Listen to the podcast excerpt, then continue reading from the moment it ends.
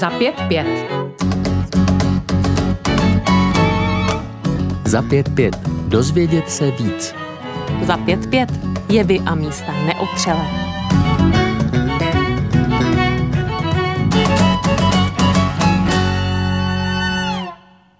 Afghánistán. Země vzdálená a přesto neustále přítomná nejen v novinových titulcích.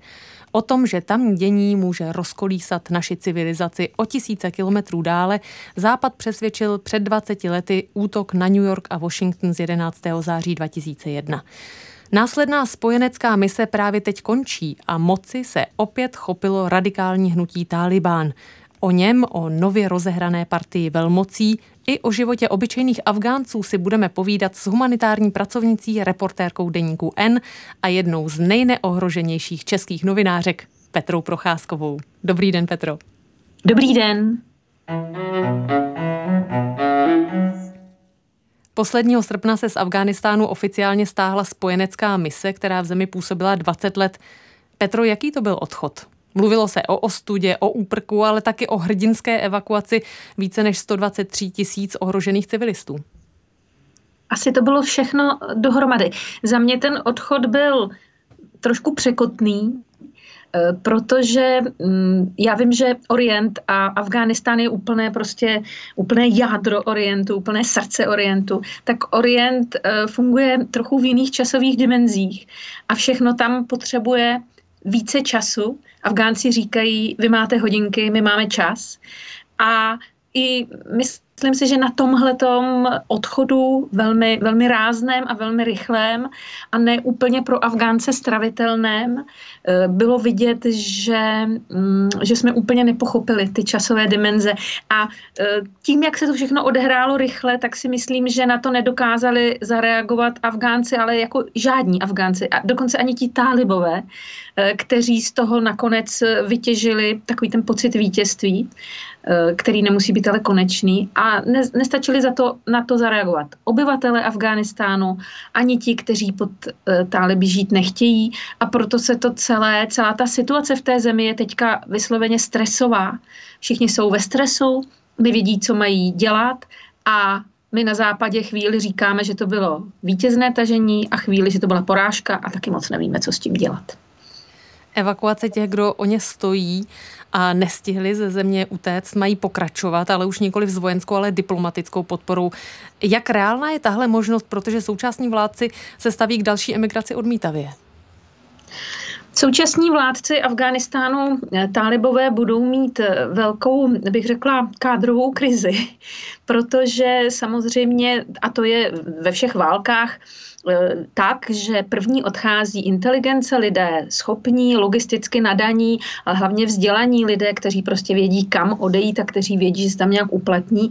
A to bude v případě Afganistánu a je obrovský odliv té vzdělanější vrstvy obyvatelstva. Ono, musíme si uvědomit, že v Afghánistánu dodnes přes polovina lidí je negramotných, neumí číst a psát, uh, takže nahrazování třeba toho státního aparátu uh, bude obtížné. Ono to bylo hezky vidět na tom letišti, eh, že vlastně talibové byli trošku nervózní, co se stane, když i ten letecký, i ten personál, který letiště obsluhoval, odletí.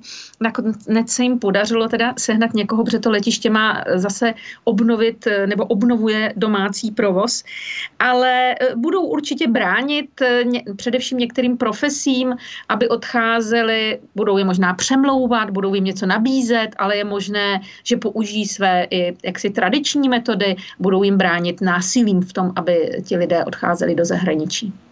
Hrozí lidem, kteří právě odešli, nebo těm, kteří na evakuaci ještě čekají nějaké reálné nebezpečí? Jde o život? Jak komu? Eh, myslím si, že někomu o život jde. My třeba víme o lidech, kteří pracovali eh, na ministerstvu obranu, obrany afgánském, ale třeba jako zdravotníci v eh, kábulské vojenské nemocnici. Eh, a mm, to jsou rodiny, které sice třeba byly zdravotníci, ale ta příslušnost k té armádě je teď rizikovým faktorem. Chodím různé výhružné dopisy.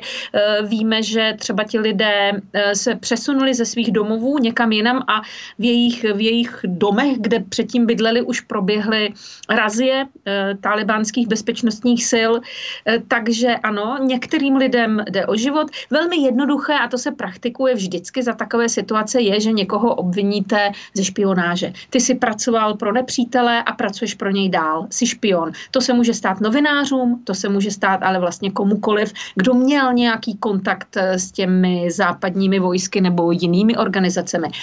Ale velkému množství obyvatelstva hrozí něco, co my teďka, myslím si, trošku podceňujeme a mluvíme pořád jenom, že tady jde o život. Ano, v některých případech, v mnohých o život nejde, ale jde o úplnou a naprostou změnu života, na který byli doteď zvyklí.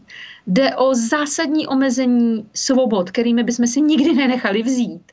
A trošku si teď tak říkáme, no když nejde o život, tak ať tam zůstanou.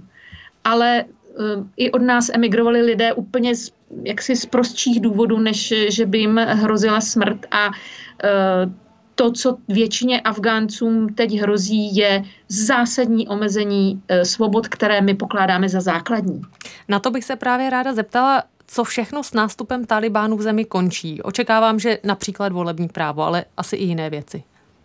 Volební právo ano, ale ku podivu e, třeba to mě tak úplně neděsí, protože e, volby v našem pojetí, kterým my říkáme demokratické volby, nemají úplně e, v Afghánistánu v těchto krajích tradici, ale oni umějí jinými metodami vybrat si ze svého středu lidi, kteří je pak reprezentují třeba v té Loja Džirdze, v té velké Džirdze, což je něco jako parlament, ale vzniká jiným způsobem. Takže to by mě vlastně tak úplně nevadilo. Ale myslím si, že co hrozí je, eh, je především eh, omezení práv žen. Ženy jsou prostě talibům, já bych řekla, že se jich obávají, že obávají se jejich schopností, jejich aktivit a eh, obávají se toho, aby jim nepřerostly přes hlavu, takže omezení práv žen, které se podařilo za posledních 20 let vydobít, to, to je podle mě naprostá jistota. Ostatně už e, bylo jasně oznámeno, že v té nové vládě talibánské nebudou sedět ženy ministrině, nemohou tam být zastoupeny.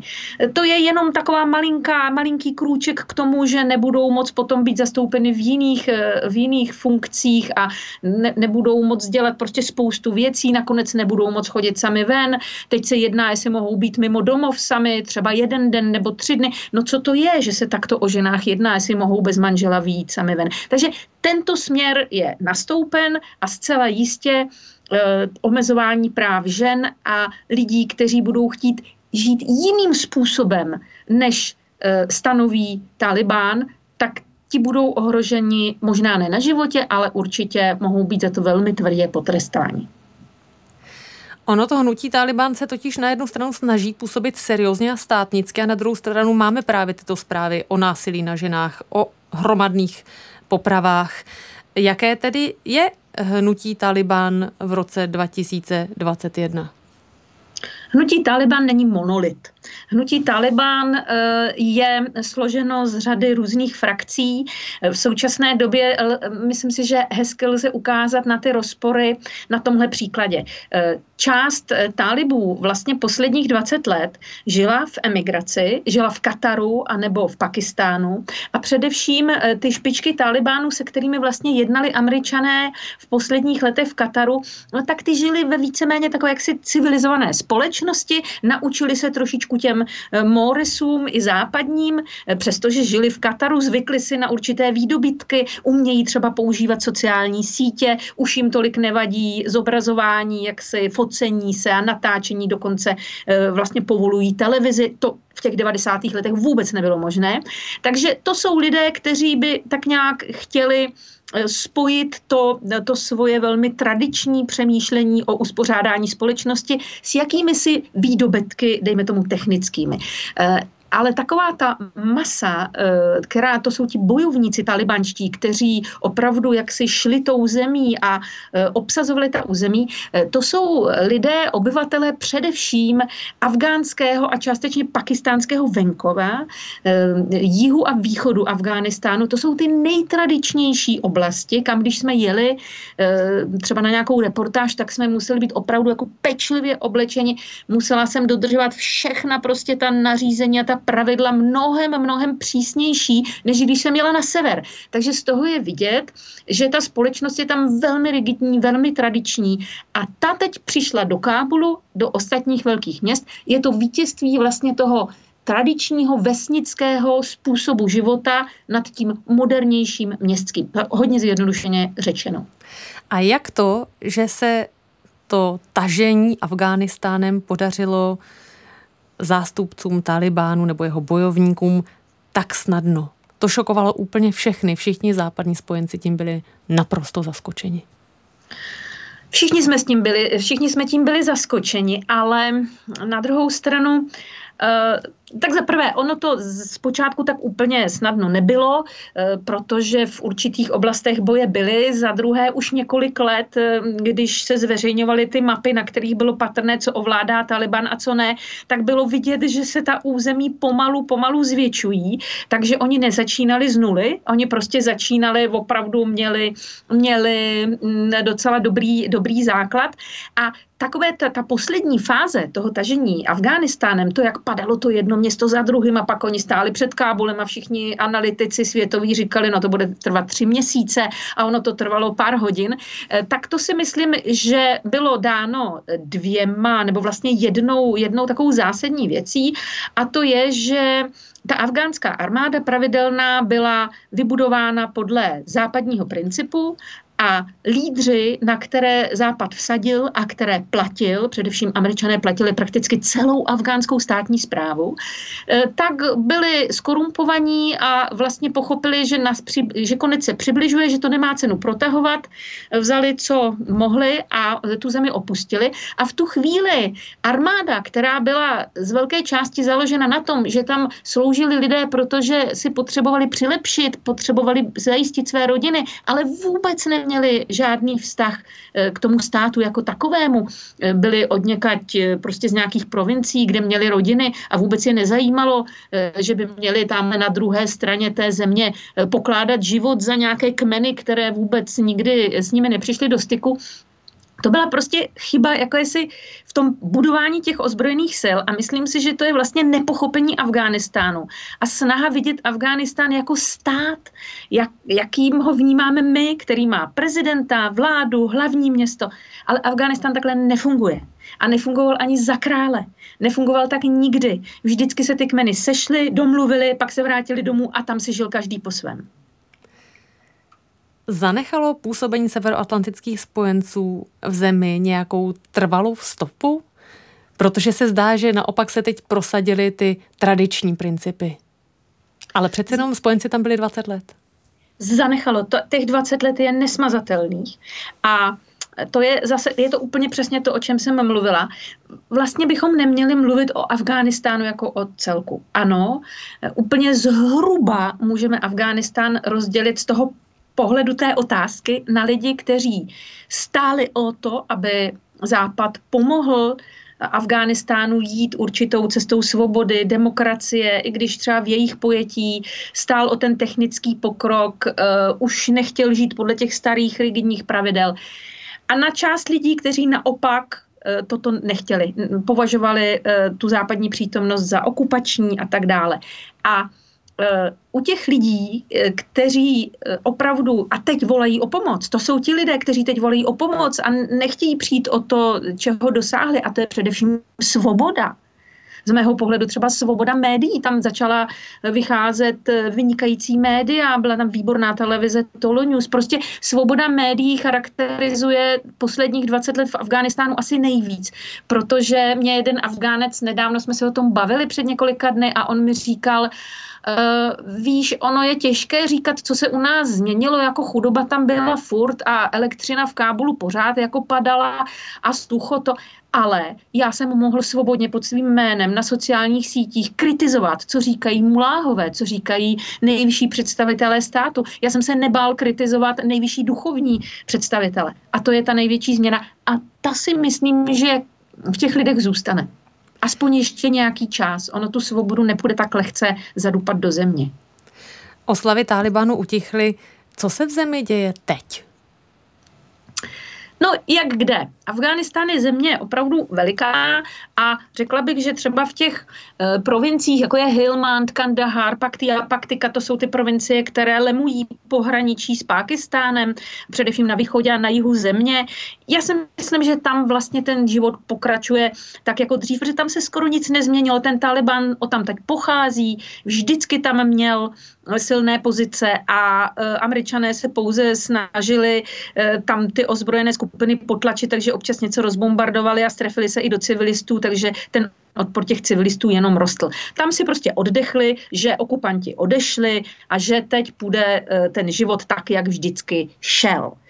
Ale e, změna života lidí ve velkých městech, jako je Herát nebo Mazar Sharif, Kunduz, Kábul, ta bude podstatná, protože prostě nastává úplně jiný režim, Eh, který možná bude mít pro řadu lidí určité výhody, protože eh, ta paštunská část obyvatel eh, celkem Taliban z části vítá, ale pro Tádžiky, Hazary a jiné etnické menšiny to bude znamenat Eh, velká omezení i v kariérním postupu, pro ženy změnu v oblékání, nesmí se tam poslouchat hudba, eh, je cenzura v médiích, takže tohle všechno ze dne na den se začíná měnit a ten život se tomu pomalu začíná přizpůsobovat.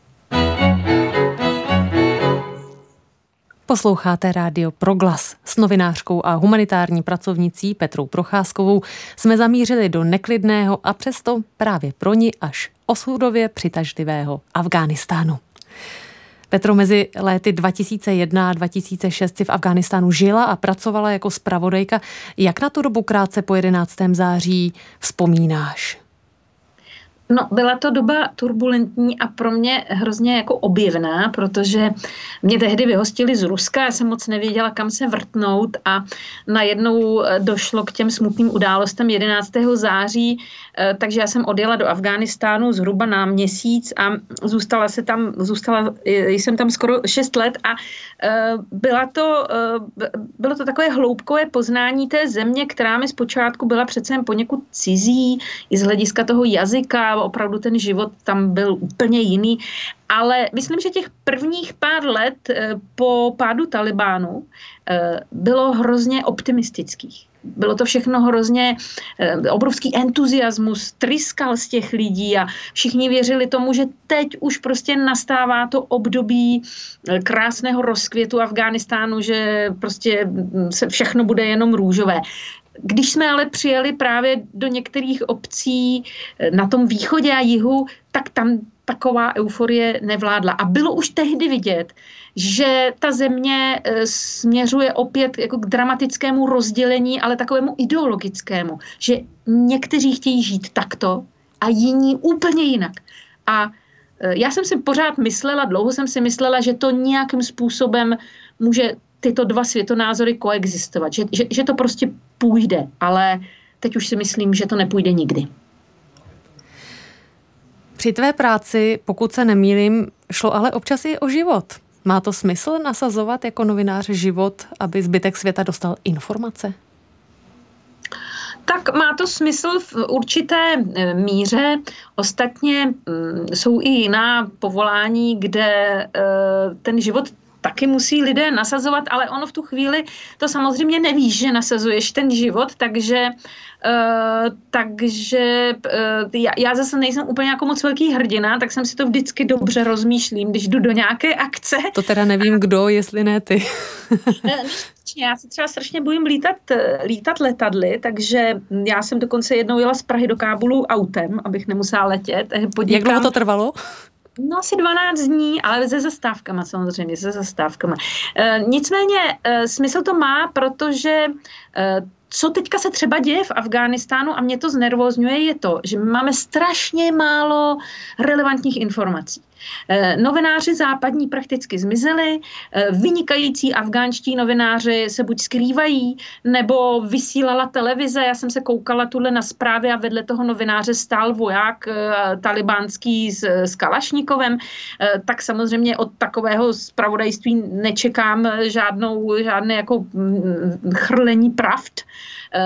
A my vlastně nevíme moc, co se, co se tam děje. Co se děje mimo Kábul, už nevíme vůbec a jestli tam jsou, uh, jestli tam opět nastoupilo to období kamenová, kamenování za, za, za nevěru a fyzických trestů, za krádeže, sekání rukou, my nevíme. A myslím si, že to ani vědět nebudeme, protože ta svobodná novinařina byla úplně zničená. Takže tím odpovídám, smysl to má veliký, protože když nevíme, tak nemůžeme taky nic dělat.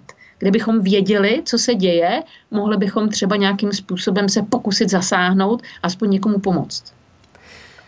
Ty se zprávě, když mluvíš o té pomoci, nespokojila jen s prací novinářky. Spolu s Janou Hradilkovou jste v roce 2000 založili občanské združení Berkat, které pomáhá zvláště dětem a ženám v Afghánistánu, v Čečensku a taky uprchlíkům v České republice. Jak?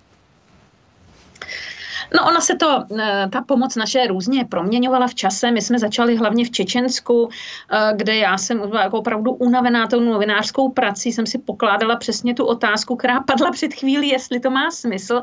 Nějak jsem došla k tomu, že to vlastně asi úplně smysl nemá, eh, protože jsem opravdu leta reportovala z čečenské války, která byla, bych řekla, mimořádně krutá vůči civilistům, ženám a dětem především a nějak se mi zdálo, že ty články vůbec nic nemění. A um, pak jsem tam měla jakou příležitost žít v Grozném, ale nesměla, nebyla tam ani elektřina, nesměla jsem tam moc jako tvořit uh, novinářsky, uh, tak jsem si říkala, že ty vydělané peníze za tu válku utratím nějak jinak. A vlastně jsme tam s Janou, která byla uh, tady v České republice, založili dětský domov. Pak když mě vyhodili a já jsem odjela do Afghánistánu, tak ta situace tam byla vlastně podobná, takže jsme tam zase začali se spoustou projektů a transplantovali jsme tam roh rohovky a, a starali se, vyšívali jsme s ženama na vesnicích, bylo to strašně hezké. V poslední době, když už jsem tam jako úplně fyzicky pořád nejsem, Eh, nebyla, tak eh, jsme tam stejně ten projekt udrželi jak v Čečensku, tak v Afghánistánu. A v Afghánistánu pořád to držíme, nebo drželi jsme doteď na ženách, zkoušeli jsme jim pomáhat dospělým ženám, když se chtěli naučit číst a psát. Dětem jsme posílali baťůžky a školní potřeby a prostě starali jsme se o takovou skupinu velmi chudých žen, s čímž souvisí, že jsme tam měli spolupracovnice vzdělané anglicky mluvící a, a ty tam bohužel máme furt a teď spíš řešíme, jak pomoci jim, než tedy těm, eh, než tedy těm ženám, které jsme učili číst a psát. K tomu se doufám ještě dostaneme, ale eh, ještě se zastavíme u Berkatu. Dočetla jsem se, že Berkat znamená čečensky štěstí. Je právě štěstí to, čeho se nedostává lidem, které podporujete? Je to, ano, je to, je to určitě uh, větší dávka štěstí. To určitě se jim nedostává. Uh, často uh, si člověk klade uh, takovou otázku, jestli si na to, za to náhodou jako nemůžou sami. Jo?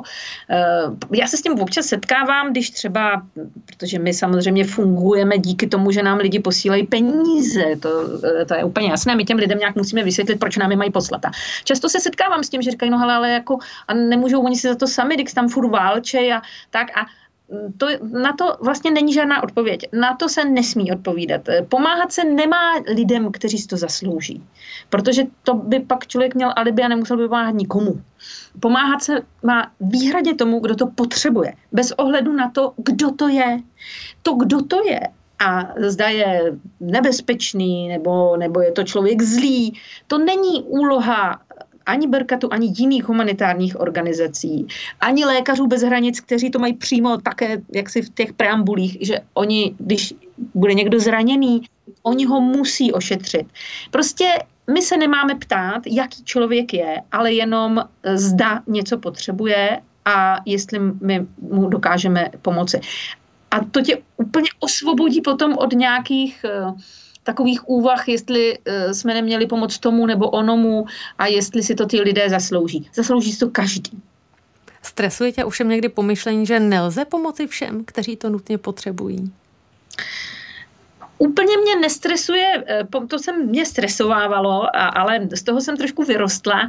Eh, teď mě naposledy, eh, když jsem sledovala ani ne v televizi, ale my jsme měli v té frontě před kábulským letištěm několik lidí, se kterými jsme komunikovali, měli jsme je na telefonu, takže já jsem to bohužel měla zvukově v přímém přenosu a stresovalo mě, že ne, že nemůžeme pomoct všem, ale že nemůžeme pomoct skoro nikomu. Eh, tak eh, to jsem z toho byla hodně nešťastná a eh, ač samozřejmě si strašně vážím toho, že především ti vojáci, kteří byli na místě, čeští vojáci, ale i američtí a jiní, podnikali neuvěřitelně, jak se bych řekla, i riskantní kroky k tomu, aby některým těm lidem pomohli, tak se mi zdá, že že jak to říká v tom Schindlerově seznamu, ten Schindler, mm, asi jsme mohli pomoci víc lidem. Eh, a to mě teď trochu stresuje. Eh, ty zavřené dveře, které, eh, které Evropa má, ty, ta, ta deklarace toho, my nikoho tady nechceme, a to handlování s těmi uprchlíky, jak, se, jak si je přehazujeme jak horké brambory, teď je vidíme na těch hranicích různých, tak to mě stresuje. Co tedy bude se vašimi spolupracovníky? Ty si naznačila, že jsou v tíživé situaci. Máš nějaký plán, myšlenku, nebo je to jenom bezmoc?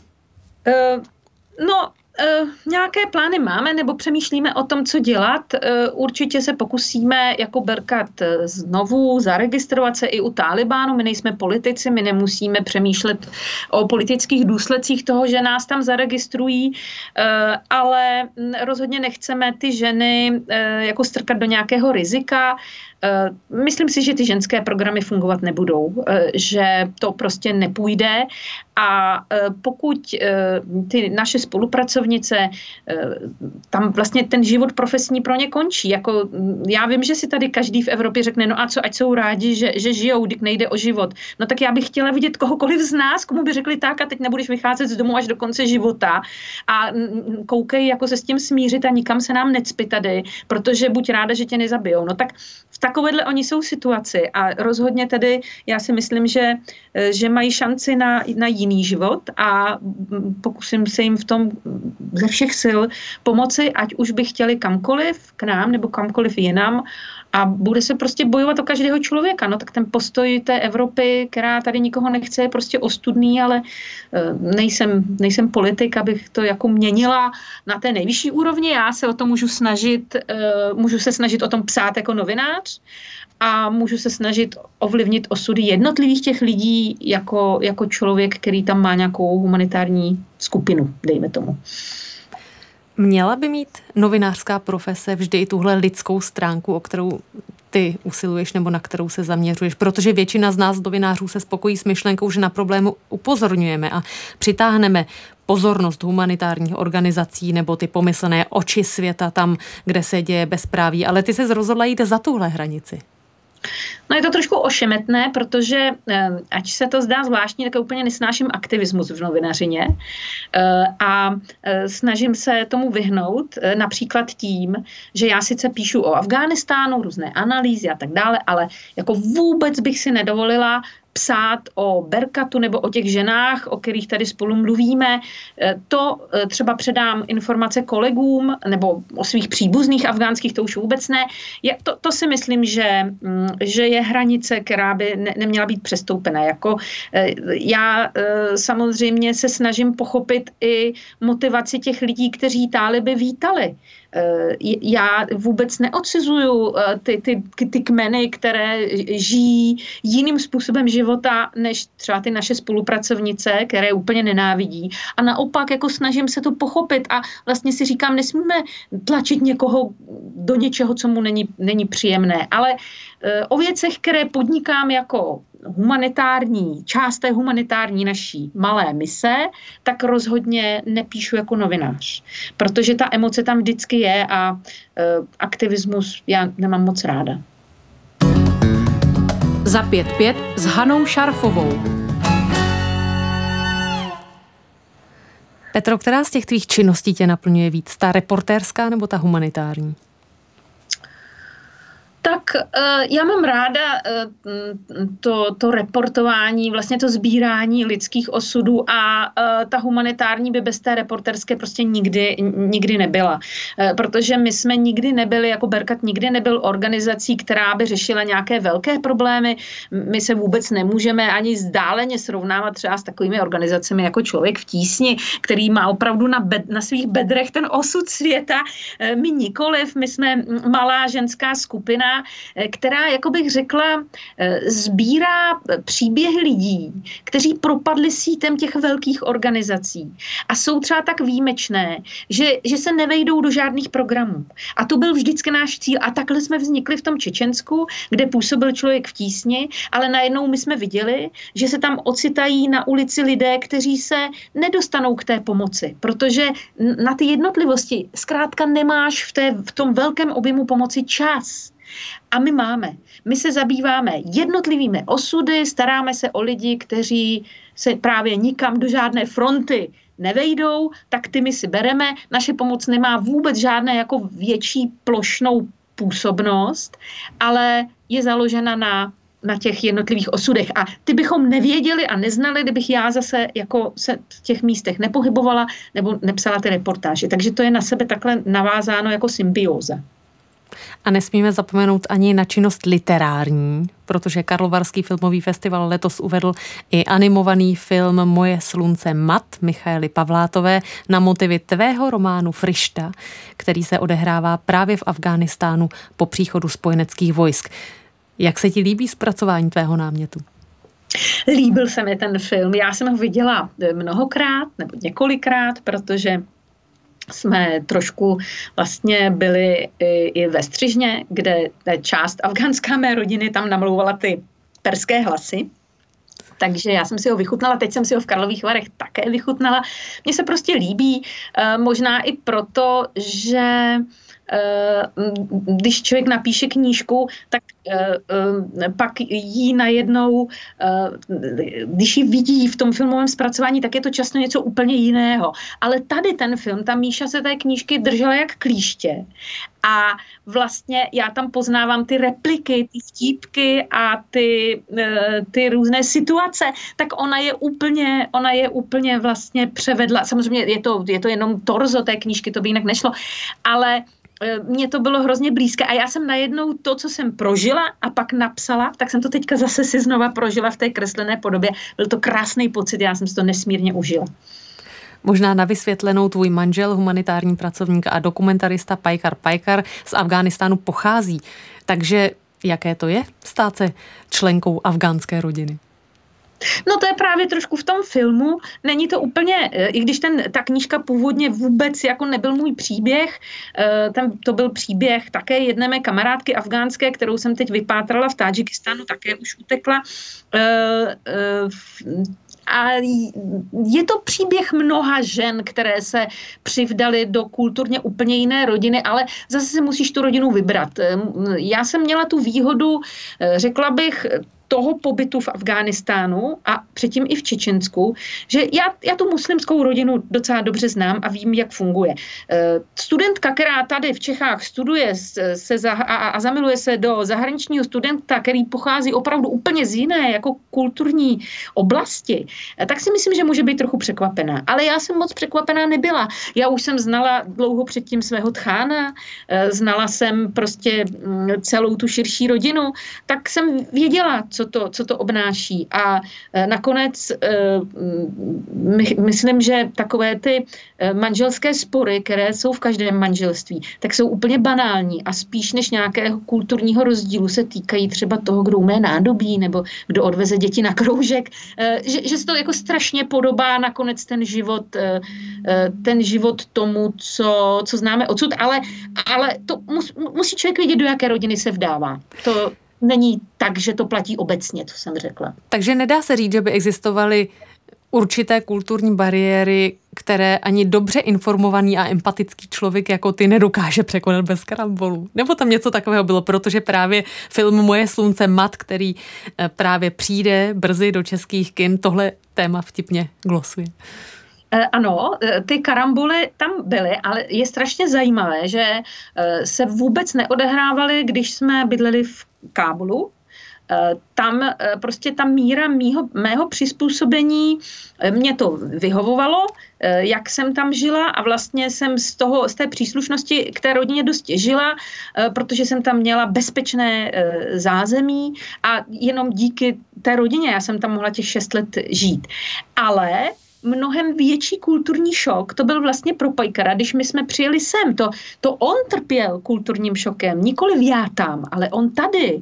On byl zcela zdrcen z toho, jak tady ten život eh, vlastně vypadá, jak si ho nepředstavoval, eh, co všechno musí dělat jinak, eh, než, než dělal doposud, protože on předtím nikdy nebyl v žádném zahraničí, takže pro, ně, pro něj prostě třeba jenom ta existence těch obrovských supermarketů ho přiváděla do strašné deprese, protože pochází ze země, kde eh, byl, když já jsem tam přijela v roce 2001, v některých oblastech hladomor a lidi tam jedli jetel.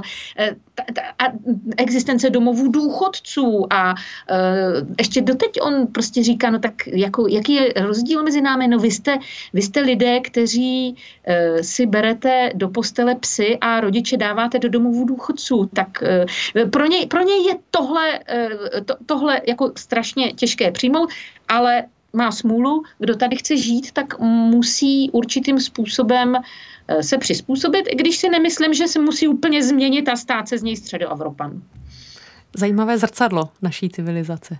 Eh, on je vynikající zrcadlo, to mě hrozně baví, eh, že vlastně skrz něj a i skrz další, jako mé afgánské příbuzné, kteře, kteří s námi bydlí nebo žijí tady teď v České republice, tak já velmi jako dobře nahlížím na nás samotné. Vždycky mě hrozně rozuří eh, a naštvou a hrozně jim vynadám a pak si večer tak sedím a říkám si, ale ono na tom něco, něco vlastně bylo. A je to třeba taková ta naše uspěchanost a ta, ta, ten tah na branku a ta snaha něco v životě dokázat a, a ta kariéra nás jako prostě a vydělat ty peníze, a pro ně je mnohem důležitější a to mě někdy rozčiluje, jako sednout si, popít čaj a když přijde návštěva, tak se všechno zastaví a věnujeme se té návštěvě. A já mám uzávěrku, že jo. Takže eh, ta, ta, tam je ten kulturní střed, tam je. Jako vlákna tradičních afgánských koberců je propletena tamní minulost s budoucností, vztahy jednotlivých etnik i ty se světem. A v pořadu za 5.5 je pomaličku rozplétáme s reportérkou Petrou Procházkovou. Petro, Afghánistán je uprostřed velkých změn. Kam směřuje? No to nevíme. Eh, musíme se smířit s tím, že některé věci prostě, eh, prostě nevíme. Eh, Afghánistán určitě nebude tím, jak jsme ho znali za těch posledních 20 let, ale možná nebude ani tím, čím byl předtím, tedy tím opravdu archaickým státem, který připomínal spíš některé jako hororové scény a kde opravdu nevěrné ženy byly kamenovány. Možná ani tohle nebude ten obrázek. Afghánistán určitě nebude chtít žít v takové izolaci, v jaké žije třeba Severní Korea a e, bude se snažit nějakým způsobem kooperovat se zahraničím. A aby se s ním vůbec někdo ze zahraničí bavil, tak Taliban bude muset v některých alespoň aspektech trošku trošku upustit páru, trošku uh, jak si být, uh, ukázat svou přívětivější tvář. Ale my nevíme, jestli to dokáže, protože, jak jsem říkala, Taliban prostě není homogenní struktura a už tam probíhají různé tlaky a může tam dojít i ke konfliktům navzájem některých těch frakcí, protože někteří to chtějí opravdu tvrdě a někteří chápou, že to nepovede uh, k ničemu dobrému. Někteří analytici varují, že se Afghánistán opět může stát rejdištěm islámských radikálů a jakousi líhní teroristů. Je to stereotyp, a nebo se do země opravdu stahují zahraniční radikálové, kteří ztratili své působiště třeba po prohře takzvaného islámského státu na Blízkém východě? Nebezpečné to určitě je, protože, eh, jak říkám, eh, Taliban prostě prostě není monolit a e, existují tam nejméně dvě, tři frakce, e, které víme, že stále mají napojení na islámský stát, který je jinak jakoby vlastně nepřátelský vůči Talibánu. Je to cizorodý prvek v Afghánistánu a oficiálně e, to vedení Talibánu ho odsuzuje a deklaruje, že nedopustí, aby území Afghánistánu bylo sídlem těchto teroristických organizací. Ale dokáže to, lépe řečeno, to obrovské území Afghánistánu. Nemůže se stát, že některé jeho části nebudou úplně pod kontrolou Kábulu. Vždycky to tak bylo, vždycky. Od vzniku Afghánistánu v roce 1918 až do dnes nikdy nikdo nekontroloval celé území. A to je nebezpečné. A ta inspirace eh, toho vítězství radikálního islámu v Afghánistánu samozřejmě eh, je také nebezpečná pro okolní, především středoazijské státy. V minulosti se Taliban a jeho vláda nechali finančně a vojensky podporovat mezinárodní teroristickou sítí Al-Qaida. Ta je dnes podle některých think tanků ještě silnější než před 20 lety a Talibanu k vítězství veřejně gratulovala. Současně se ale Taliban právě v dohodě s USA zavazoval, že přeruší s touto sítí vztahy. Takže jak vidíš tuhle tu spolupráci? Já myslím, že právě to je obrovské dilema teď pro Američany, jestli eh, se úplně odvrátit od Talibánu, nebo alespoň navenek se odvrátit, jestli jim zablokovat ty účty, jestli Světová banka má přestat jakkoliv financovat jakékoliv projekty, jestli nepodporovat investice a izolovat tu zemi a vlastně ji tak trochu dotlačit k tomu, aby spolupracovala s kýmkoliv, protože oni budou potřebovat peníze. Už teď tam stojí davy lidí před bankami a prostě za chvíli ti lidé nebudou mít co jíst. A nebo navázat nějakou formu spolupráce a krůček po krůčku jakoby kultivovat ten, eh, ten Taliban, alespoň v oblasti lidských práv. Takže myslím si, že o tom se také teď hodně rozhoduje a že ne, jasno nemají ani talibové, ani my. O přízeň Afghánistánu a jeho nových vládců se ale už ucházejí světové mocnosti. O vliv eh, se zajímá Čína a také Rusko. Jaké jsou jejich motivace a jaké mají v zemi vyhlídky?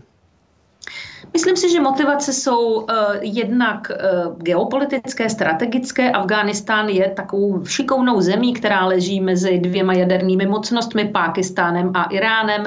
Leží na cestě k Jižním mořím. To Rusko vždycky toužilo, to slavný výrok, ještě si umyjeme holínky v Indickém oceánu, tak to by přesně Afghánistán eh, pro ně jako umožňoval, kdyby, kdyby tam posílili svůj vliv. Na druhou stranu se to nikdy nikomu nepodařilo. Afghánistán vždycky zůstával mezi, jako, jakýmsi, jako, jakýmsi nárazníkem mezi dvěma světy a um, myslím si, že pokud se něco může podařit Rusům a Číňanům, tak to bude jakási ekonomická, hospodářská okupace té země, protože ta země je z tohoto hlediska velmi slabá a pokud se Rusové, především Číňané, šikovně uh, vklíní do Afghánistánu jako spíš jako investoři, jako lidé, kteří tam začnou stavět železnice a plynovody, no tak pak mají šanci tu zemi ovládnout přes peníze, nikoliv přes kalašníkovi.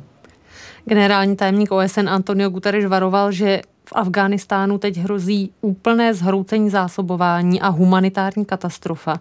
Polovině dětí hrozí podvýživa, 18 milionů lidí je odkázáno na humanitární pomoc. Ta humanitární krize tam byla už před nástupem talibů, teď se zjevně zostřuje. Jak tohle vnímáš jako humanitární pracovnice? Ta humanitární krize tam byla vlastně vždycky, protože některé ty odlehlejší části Afghánistánu jsou opravdu nesmírně chudé a oni dokáží eh, fungovat v dobách, kdy eh, třeba to klima je nějaké prostě normální. Ale jakmile nastane období sucha, což je opět teď, bylo to tehdy, když já jsem přijela do Afghánistánu, tak šest let tam nepadla kapka, šest let nepršelo. Eh, takže ti lidé se začali stěhovat z těch oblastí, kde, kde bylo obrovské sucho jinam, tam je nechtěli, eh, oni opravdu měli hlad, eh, umře, umře jim dobytek, umřou jim prostě veškeré zdroje ob, obživy. A to teďka hrozí. To teď hrozí, hrozí zhroucení alespoň té slabé zdravotní péče, která tam byla. Už teď byli lidé, kteří museli několik dní jít k lékaři, když je začalo bolet břicho, takže na té cestě umřeli prostě na hloupé, slepé střevo. Takže tohle všechno dohromady teď hrozí a myslím si, že Afghánistán eh, se má šanci stát jednou z takových eh, jednak nejchudších zemí světa, to už je, ale i zemí, kde prostě se všechny tyto systémy, které trošku tu zemi držely nad vodou, zhroutí v nejbližších měsících. A tvoje združení Berkat se pokusí vnést alespoň nějakou naději do těchto těžkých let, je to tak? No, uvidíme, co nám bude dovoleno. Samozřejmě, že eh, pokud tam máme ty lidi, kteří, nebo ty ženy, které s námi pracovaly a pokud se obnoví nějaká možnost eh, jim pomáhat, tak to začneme eh, dělat. Teď nefungují moc banky a hlavně tam nelítají naši čeští vojáci, kteří byli po leta a to je fakt prostě obrovské poděkování. Mnoho let byla česká armáda eh, tím, kdo všechnu naši pomoc velmi ochotně, pravidelně převážel do Kábulu a vlastně jenom díky nim eh, tam ty děcka z té naší skupiny chodili do školy a ty ženy, ty ženy dostávaly nějakou pomoc. Takže my hlavně teď hledáme cesty, jak těm lidem pomoci. V pořadu za 5.5 byla novinářka a znalkyně Afghánistánu Petra Procházková.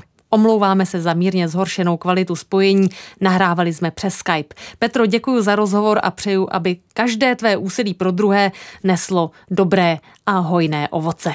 Děkuji moc. Od mikrofonu se loučí Hána Šarfová.